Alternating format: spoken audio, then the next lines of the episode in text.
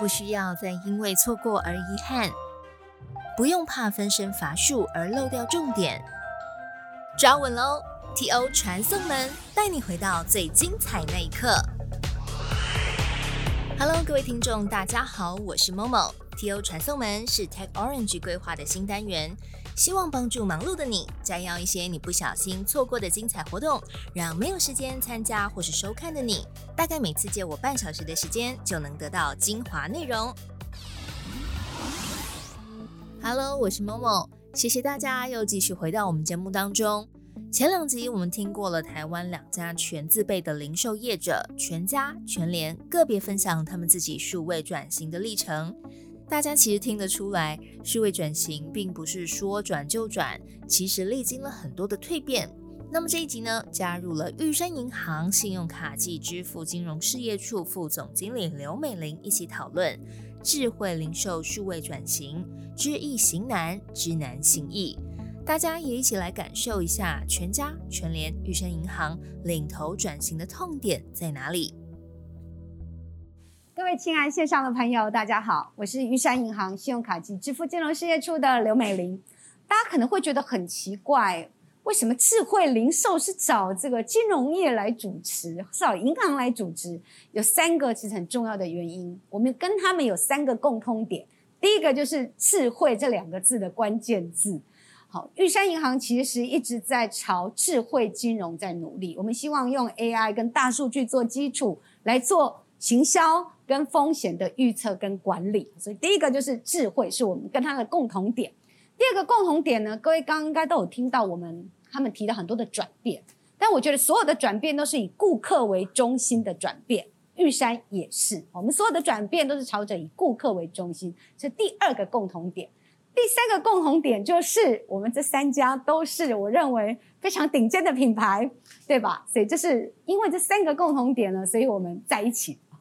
好，那接下来呢，我就要来介绍我们这两位语坛人。稍微第一位呢，其实我要介绍他是各位知道，呃，在他负责会员、呃社群、点数。其实刚刚在讲全家改变跟改变全家非常重要的推手之一。我们第一位语坛人是我们全家的 e retail 的林志清副本部长。我们接下来介绍第二位。其实各位刚刚有听到，呃，不管是 P 叉配、P 叉 Go，非常重要的产品推手就是我们的出柜米协理，同时他也是负责，其实我们在全联的新创跟电商专案，非常都是在负责创新的 business，所以我们欢迎我们第二位语坛人出柜米协理。大家应该觉得刚刚听起来有没有觉得非常的意犹未尽？所以就让我们来考考他们，好吗？好，那我们就来先请教一下，因为呃，我们刚刚都听到他们讲到非常多的转变，就是在整个转型的过程非常多的转变。我们常觉得说，其实数位转型，呃，刚呃出席的也很客气了，说其实还不叫转型，也许就是一连串的改变。但我觉得一个成功的企业，成功从来都不是偶然，其实非常多的很多的必然，要不止做对一件事，要做对非常多件事。那我想要请教大家，就是在整个数位转型的过程，刚你们都呃，尤其我先从全家开始，刚有提到说，比方说我们那个贴纸可能从实体到数位化的过程，那这个过程其实你刚刚有提到说，行销的这个单位哦，可能他就会觉得说，就影响到我的行销嘛。那这种整合有时候很难，有时候要牺牲一个部门，成就另外一个部门。虽然我们都说，每个单位都说，反正老板支持就好，可是看似这样。也不是那么简单，因为每个部门有自己的 KPI 跟压力。请问，在这个整合的过程中，呃，你们是怎么推动，让大家觉得说，哎，我就是 one team one goal 去配合一个目标在前进？我必须要这样讲，有人的地方就有整合的问题，它不一定发生在公司，嗯，家庭呐，学校啦，任何社团里面都一样啊。哦，这个没有没有任何的差异性。那确实，呃，这个过程里面整合整合不断的在整合这些沟通。啊，像我刚刚举那个例子，确实，我我觉得可能是每天都在发生的，只是它是大是小的问题。那如果在数位转型的这个整合上面，如果以全家我自己在看这段历程下来，我必须要回到刚刚所讲的，其实全家的数位转型这件事情，它很早以前就在发生数位化的发展。其实我刚刚讲预购，其实更早还有代收、缴账单这件事情，便利商店收账单这件事情，其实它是比预购更早、更早。其实那个有点数位就开始在发展，就它有一点非实体零售的主业去做服务的事情，其实那事情就发生了。啊，预购啦，叭叭这样下来，我们也卖游戏点卡啊，我们也卖高铁的车票啦，哦等等的，其实这些事情在过程里面它都在展开。但我必须要讲，这些过程里面每一样事情其实都经过整合跟沟通。我我我举个例子哦，大概我之前也也跟那个协调未未在大陆，我在上海全家四年，我调回来台湾全家之后，先在幕僚单位我做物流屏保做了三年之后，才到 ER 到现在，我没有做过实体。我的实体只有在营业单位带过店铺，跟辅导加盟者，我没有跟实体的商流打过交道。我一开始是做虚的，那时候其实大概十来年前，我们单位说，我们想比如说跟某某冰淇淋店合作，然后发个什么什么，然后把我们的客人导去那边买冰淇淋，能够打折，就这样一个逻辑啦。但是内部就会有人反对，他反对的逻辑是我们为什么要把我们的客人送给别人？就这么简单逻辑，到现在还有人这样想吗，还是有人多多少少还是有，但是现在逻辑其实都不一样了。现在大家是在讲互相导客这件事情，是用各种的方式互相导客，因为消费者他是非常非常聪明的，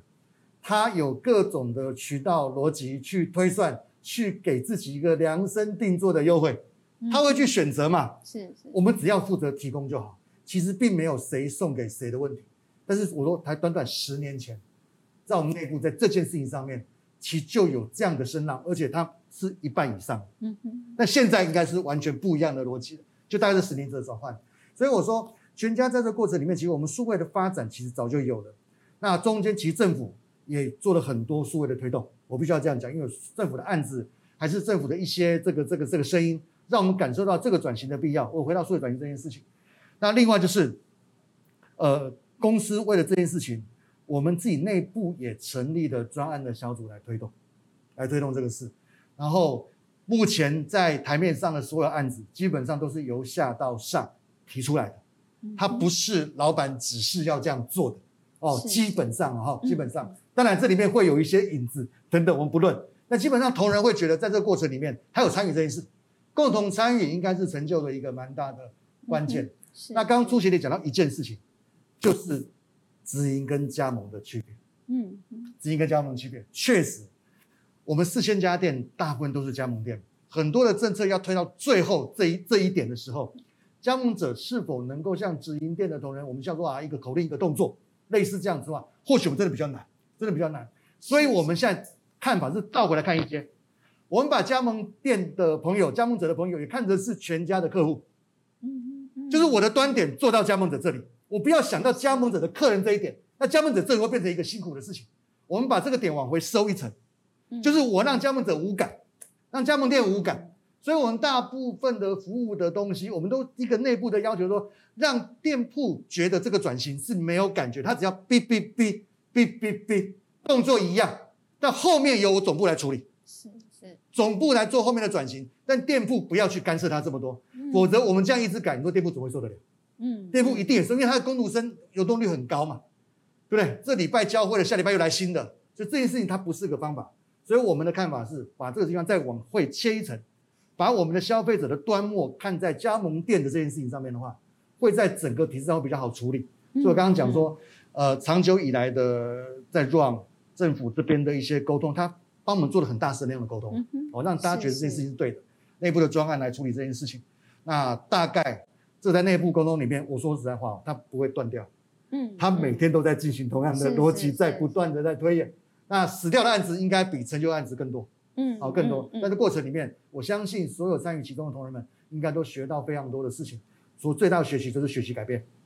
就是学习改变。我想是在这段时间，这将近十年来，我们看到这段时间的改变。最大的感觉应该是在这一块，是就像刚刚这个副本部长在说的嘛，哈，我想全家的转型、全家改变，不只是由上而下、由下而上，尤其是把这个顾原呃所谓加盟主这一端，其实也把它顾客化，好，其实就很重视所谓体验啊。你刚刚讲的这个体验这件事情，那我想说也请教一下出席里，就是刚刚你也提到说，因为全年在推 P 叉购，呃，也都在你这里了，但因为线下线上，以前我听过很多实体的企业。他们常会遇到一个在转型上的问题，因为也许因为疫情或者是顾客需求的改变，他觉得他想要发展线上业务，可是因为两边的目标 KPI 毕竟都有业绩压力嘛，哈，以前玉山其实多少会有这个问题，我有实体分行，我有在数位上的服务。那请问你们在这一端的整合，或者是在目标的定定上，怎么去弥平可能内部的这种呃这个意见的歧义？可不可以跟我们分享你们的 p e p l e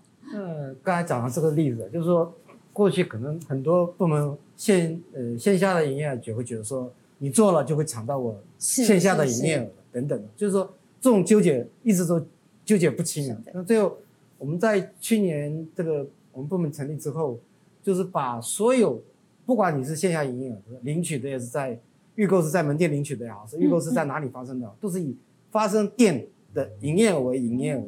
那小时达更不用说，因为你就是这家店门店捡出来的货嘛，送出去的货，所以这个争议比较不大。那其他可能争议大的可能是预购啦，说 A 店买 B 店取了，像便利商店这种的争议，就说哎，这我也有劳务啊，那为为什么我们对业绩都是他的，不是我的等等，这个就是一个游戏规则定出来，就是说。我在哪里产生的，谁去推动的，就是属于这个门店。基本上，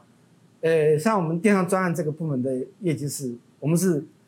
有我们的目标，那我们的目标也就是门店的目标。哦，那是我们没有营业额，哦，我们的营业额就是门店营业额。那高兴，我们也在统计我们每天达成了多少。那他的门店，好，他因为线线上的关系带来他增加了多少营业额？那像今年可能还没有一个定定一个线上的营业额的目标，所以他就。对他来讲是 extra 增加的，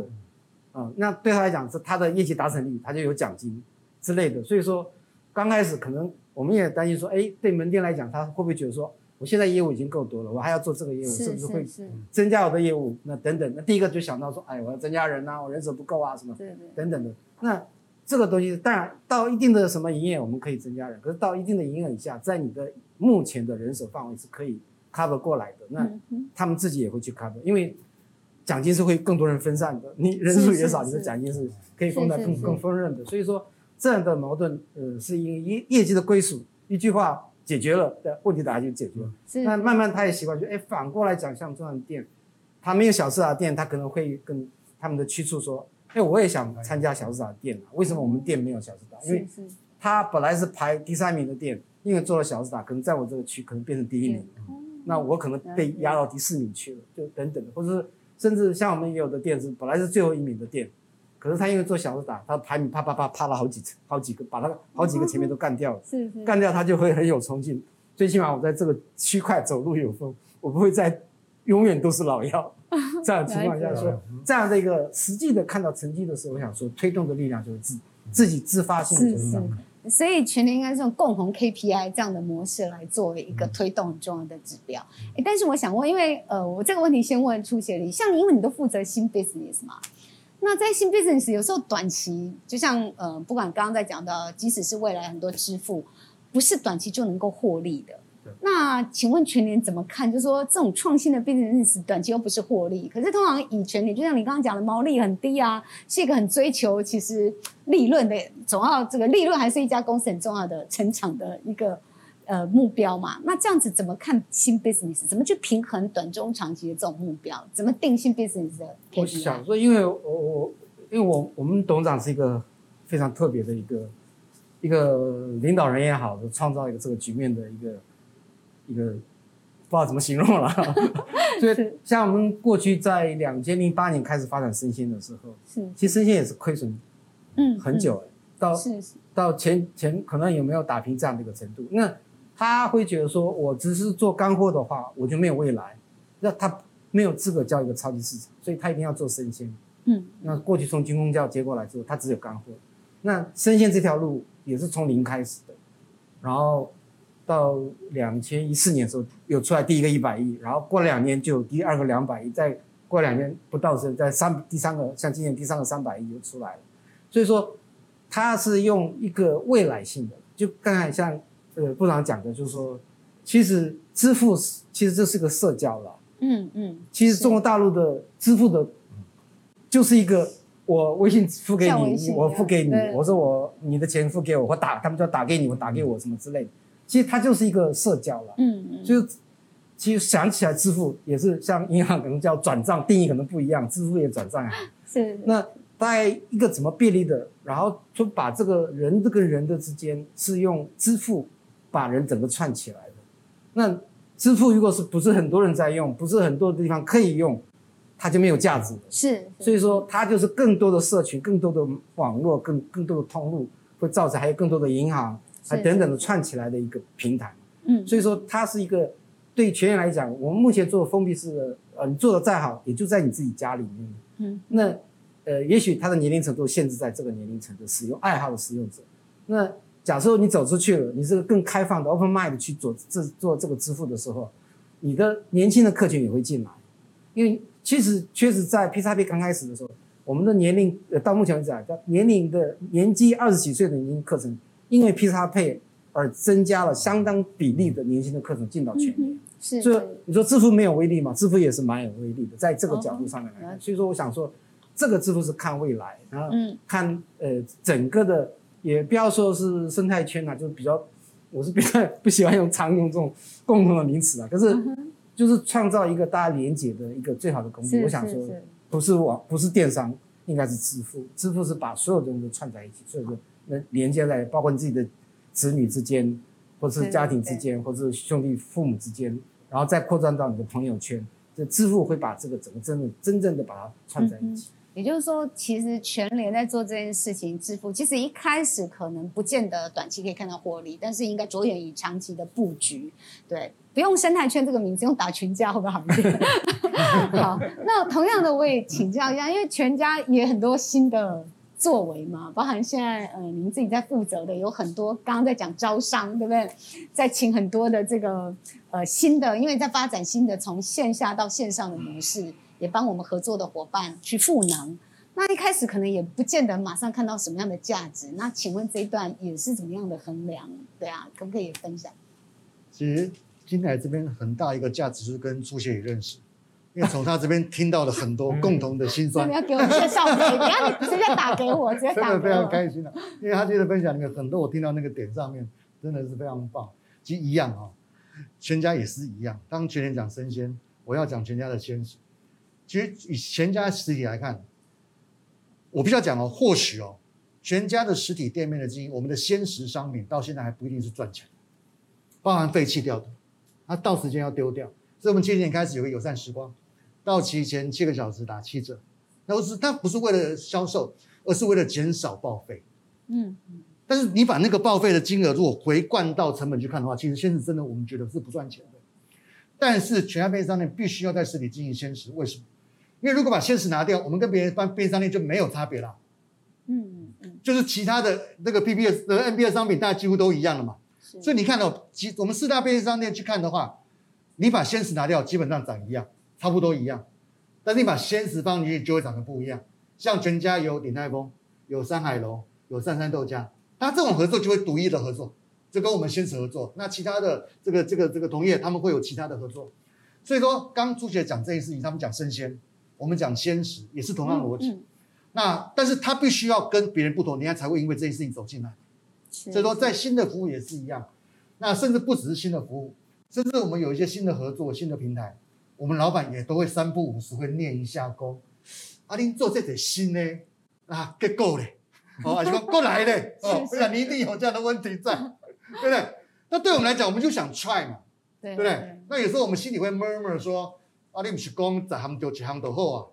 哦，你话我定来讲十项丢一项，对不？我就把做五五项，你都开始念啊？但是这个这个念是正常，正常也该念的，否则会冲的没有限度，也也是有问题。那相对其实我的回答跟朱先生完全一样，就是这些的看法跟一些指标。那全家跟全联，我讲我们都一样，因为我们有一个基本的 base 在下面，像全家就是我们有一个经营三十年的实体在下面支撑着。那在这些的转型，它并不是一个创新的企业嘛？很多创新新创，它一开始要烧很多钱，要几轮的增资等等的。但我们并不是这个 model，甚至我们现在有很多的投投入都是合作，其实不见得有一个开发费用，或是有人力的成本，因为大家互相分润等等的，这样一定程度来减低这样子一个风险啊风险。所以你刚刚讲说，在一些 KPI 的设定上面，它一定有。一定有，但是我想初期会跟全年一样，我们把这件事情会把它放在稍微后面一点，或者是用别的方式来把它拉平。但是最重要是，你真的能不能实践中一件？嗯，哦，像我们好卖家平台，那可能就是实践里面的一件。当时做好卖家也没有想到它会长成现在这个样子。因为好卖家这个平台是完全帮外面的顾客服务的，它不是全家的业绩，它唯一做的只有全家的寄件跟取件的手续费，它的业绩是在卖家身上，卖家身上，他并不开我们的发票。当时这件事情，我们也没有想到说，他现在有三十万个卖家在平台里面在做销售，那我们算他的营业额，估他的营业额，大概全台湾这个 A P P 可以排第九，第九大 C to C 的平台，但是我们并不外显这件事情。那我的意思说，这就是所谓的十中一的那个一，但是可能失败的不止几倍于此，啊，几倍于此。所以说，可能长时间往后看看下来，他就两层波对了，都要挂够你，先也也生鲜嘛是爱两吨波对啊，对吧？哎，这得一点爱走哎。哦，全家应该是把你赶快，一样是这样干。哎，怎么讲的台语跑出来？没问题啊。那阿雷，我就问一下，因为在整个你刚刚在提到嘛，你们两位其实都在讲新的 business，那总是不管是支付或者是社群，你刚刚讲新的平台，好，那可能会找新的不一样的数位人才进来。好，那这个人才可能是外面的，当然有可能你内部自己培训，也有可能会找外面的人才。那可是外面人才进来跟文化上的融合。可能就是一个问题嘛，因为呃，全家有跟全年都有既有的这个文化，请问在这个文化融合上有没有遇到什么样的冲击或问题，或者是这个其实是呃呃很快就可以解决的，大家很快就融入或者什么，有有没有什么样的机制在做这件事情？你问谁？你你先，问才问出现。你啊，你先。人才哦，我还是要讲，人才这个事情在哪里也都是一样的问题。那尤其现在数位人才真的很难找。尤其像 AI，嗯，数据运算、数据工程师真的找不到。我想你银行应该更头痛吧？银行这方面真的也很大问题啊。我们很多也自己培养，对啊自己培养嘛。对我听到一些银行的朋友在讲这件事，都是同样的概念嘛，同样的概念。那全家也是，但是我们全家必须要讲说，回到你刚刚讲的企业文化这件事情，其实我们还是以自己培养的居多，哦居多。那他可能有一些状况，就是我们这几年也请了外部顾问进来。有请外部顾问进来，在内部里面去帮我们做一些辅导，那这应该有进行了将近一两年的时间，那也去在内部去转移我们这些，包括我自己，我们的思维。我说实在话哈，我们外部顾问进来的时候，一开始我的我的内心是拒绝的，讲的比较那个一点，我说这又来干嘛干嘛了。是，但是当我跟这些顾问有在对谈之后，我发现他们讲的跟做的是真的的事情。嗯，真的的事情，那我们就会进入他的引导的那样子顺序里面去做很多的改变，那相对的就会往下传递或者往周围扩散这样的概念。是，那所以说在人才培养上，我到你刚讲的没有错，技术是一回事，但是能不能体认这件事情的正确性跟未来的方向性，我觉得那是软的部分，那部分要需要时间调整。而技术人员这个是一个很好的技术人员对吧？嗯，但是我相信。他们公司的文化跟全家文化不会一样。嗯，如果今天请这个来全家，他可能三个月就走，对不对？这么好的人才，他可能三个月待不下，他就离开了。所以这件事情确实他会有他的问题在。所以全家我们做的可能是以自己的训练、自己的培养为主，但是加上软体上面的改变。第三个，最近这两年发生的就是我们让年轻人出头。嗯，让年轻人出头。最近我在，因为我我负责一家公司叫全网行销。最近我把全网，我们把全网行销一个最新的案子，一个直播的案子，交给一个二十三岁刚进公司不到三个月的同仁负责。嗯，他接手的时候，他说：“啊，我我最小哎。”他说：“我都不说，你可以叫任何人做你想做的事情。”哎，他现在开始播了，嗯，哎，效果也还不错，是也还不错。所以说，可能要给年轻人更大的空间、舞台跟机会，我觉得是能够去慢慢的去转换这个底层的一些方法吧。是，所以人家都说嘛，年轻是改变世界的很重要的力量哦。云山银行其实对于年轻人给年轻人舞台这件事，我们同样也不遗余力了。当然，我们也也引进了很多外部很重要的，你刚刚讲的，不管是在这个 AI 或者是很多数位的人才这件事情哦，去改变。我们在很多的顾客体验跟流程优化，这是我们很积极在做的事。我想全年在这方面应该也，我看到全年其实很多的人才啊，当然初学也是从大陆再回来嘛哈。那可不可以也也稍微说说一下，看你们在这个人才的融合跟你们的文化上，有没有遇到什么样的问题，或者是这个不是问题？我觉得因因为我们是比较传统的零售业，嗯所以说连可能整个各个各个部门也都是比较传统，所以说。要做新的创新上面，我们我们是主要还是因为自己本身业务，他们各部门的业务是忙不过来，是因为他那个这几年成长也是蛮快的，所以说在业务上面是转不过来，所以说这几个新创的部分都还全部都是从外面找，事先经过沟通了，就是对我我们想做的。我们想想的跟他想进来做的想的是不是一致？我就说，呃，进来一个一个关键的领导人是很重要。那这个领导人的观念跟他的想法，如果是可以沟通的，然后他可以理解的，然后我们也尊重，给他一个团队是一个很可以自由发挥的空间的话，呃，他也可以愿意去尝试去建立一个新的这样的团队，去负责任的把这个责任团队给组组成。哦，我觉得我们这像披萨贝也是个尝试，披萨贝原来从外包的。然后转到我们自己内部的自行开发的这个部分，这个也经过一个历程。那这个历程上面，我觉得说，哎，找到一个对的，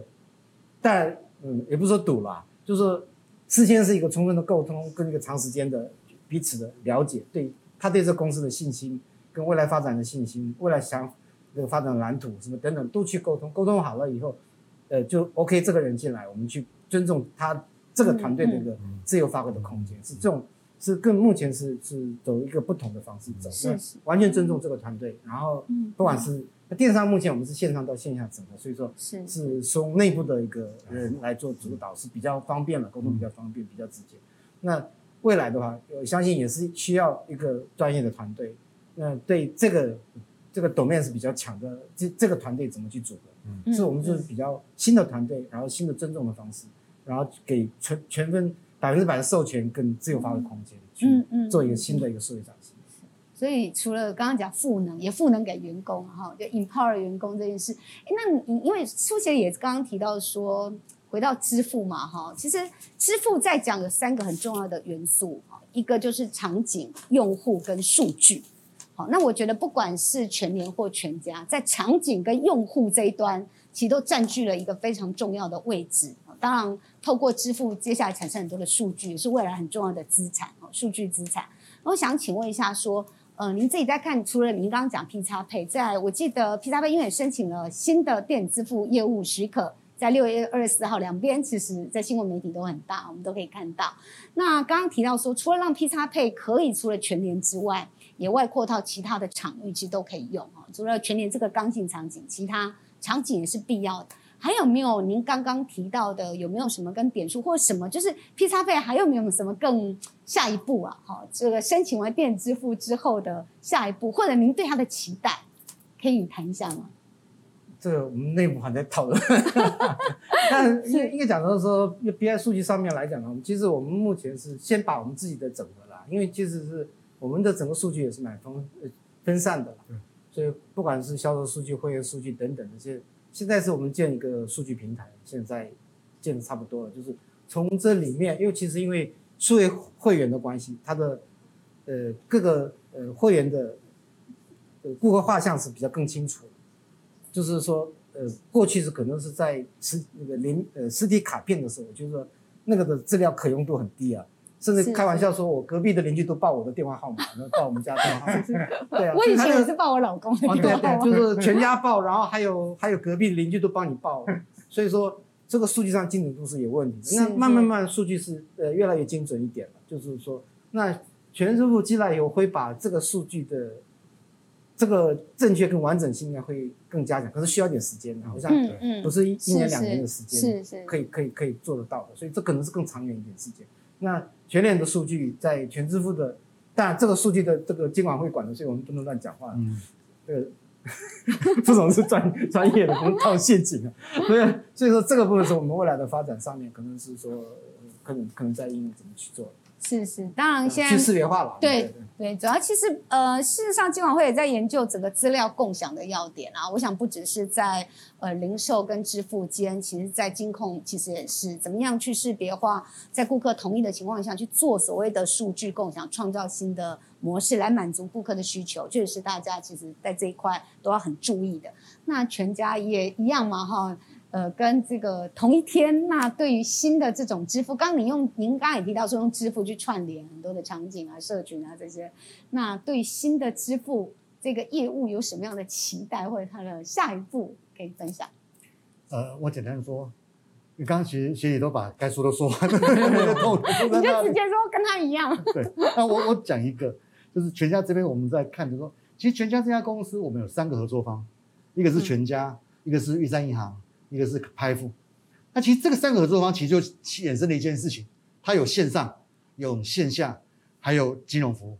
其实大概全家未来它应该就是这个支付工具应该就走这条路了。那至于怎么走？我想一样，我们内部还在讨论之中，因为可能自己可能内部有还有很庞杂的问题，像刚讲数据真的很多很多，是怎么用，其实是个问题。讲这我就想到你，有一次跟四家金融圈的朋友一起聚餐，我听到他们金融圈讲一个事情，我说今天当做今天我自己的 ending，他们说数呃大数据就是拿数据赚钱创价这件事情啊，哦数据创价这件事情，大数据这件事情跟鬼一样，我说为什么？他说：“每个人都说了一口好的鬼故事，但没有人真的看过那个鬼。” 我我听完之后我还想了一下，这是以前我们陈生伟科技哦，是他讲的，是他讲的故事。哦，那我不知道你们我讲的我快笑死，真的还蛮贴切的。大家都讲了一口鬼故事，你有没有看过？没有人看过。所以说这件事情真的跟刚刚学弟讲的一样，可能自己内部还有很多的事情要先处理，才有办法往后面。不断的化解了，是是，确实数据变现、流量变现，真的是大家都还在尝试很多新的模式。那我们都可以知道说，其实数位转型有三个非常重要的面向。第一个面向呢，是来自于我刚呃，其实两位都有特别提到顾客体验，以顾客为中心的顾客体验是非常重要的。那怎么样用科技的力量让顾客的体验其实变得更好？我想是在数位转型非常重要。第二个很重要的面向呢，是营运优化。哦就是内部有很多的流程，怎么样在数位上其实可以降低很多的人力成本，让营运优化，同时也让借着营运优化改善顾客体验。所以第二个面向叫营运优化。第三个面向呢，我们可以看到也是我们全家跟全年做的非常多的叫做创新的商业模式这件事情。所以我想在数位转型这三个面向要能够做好，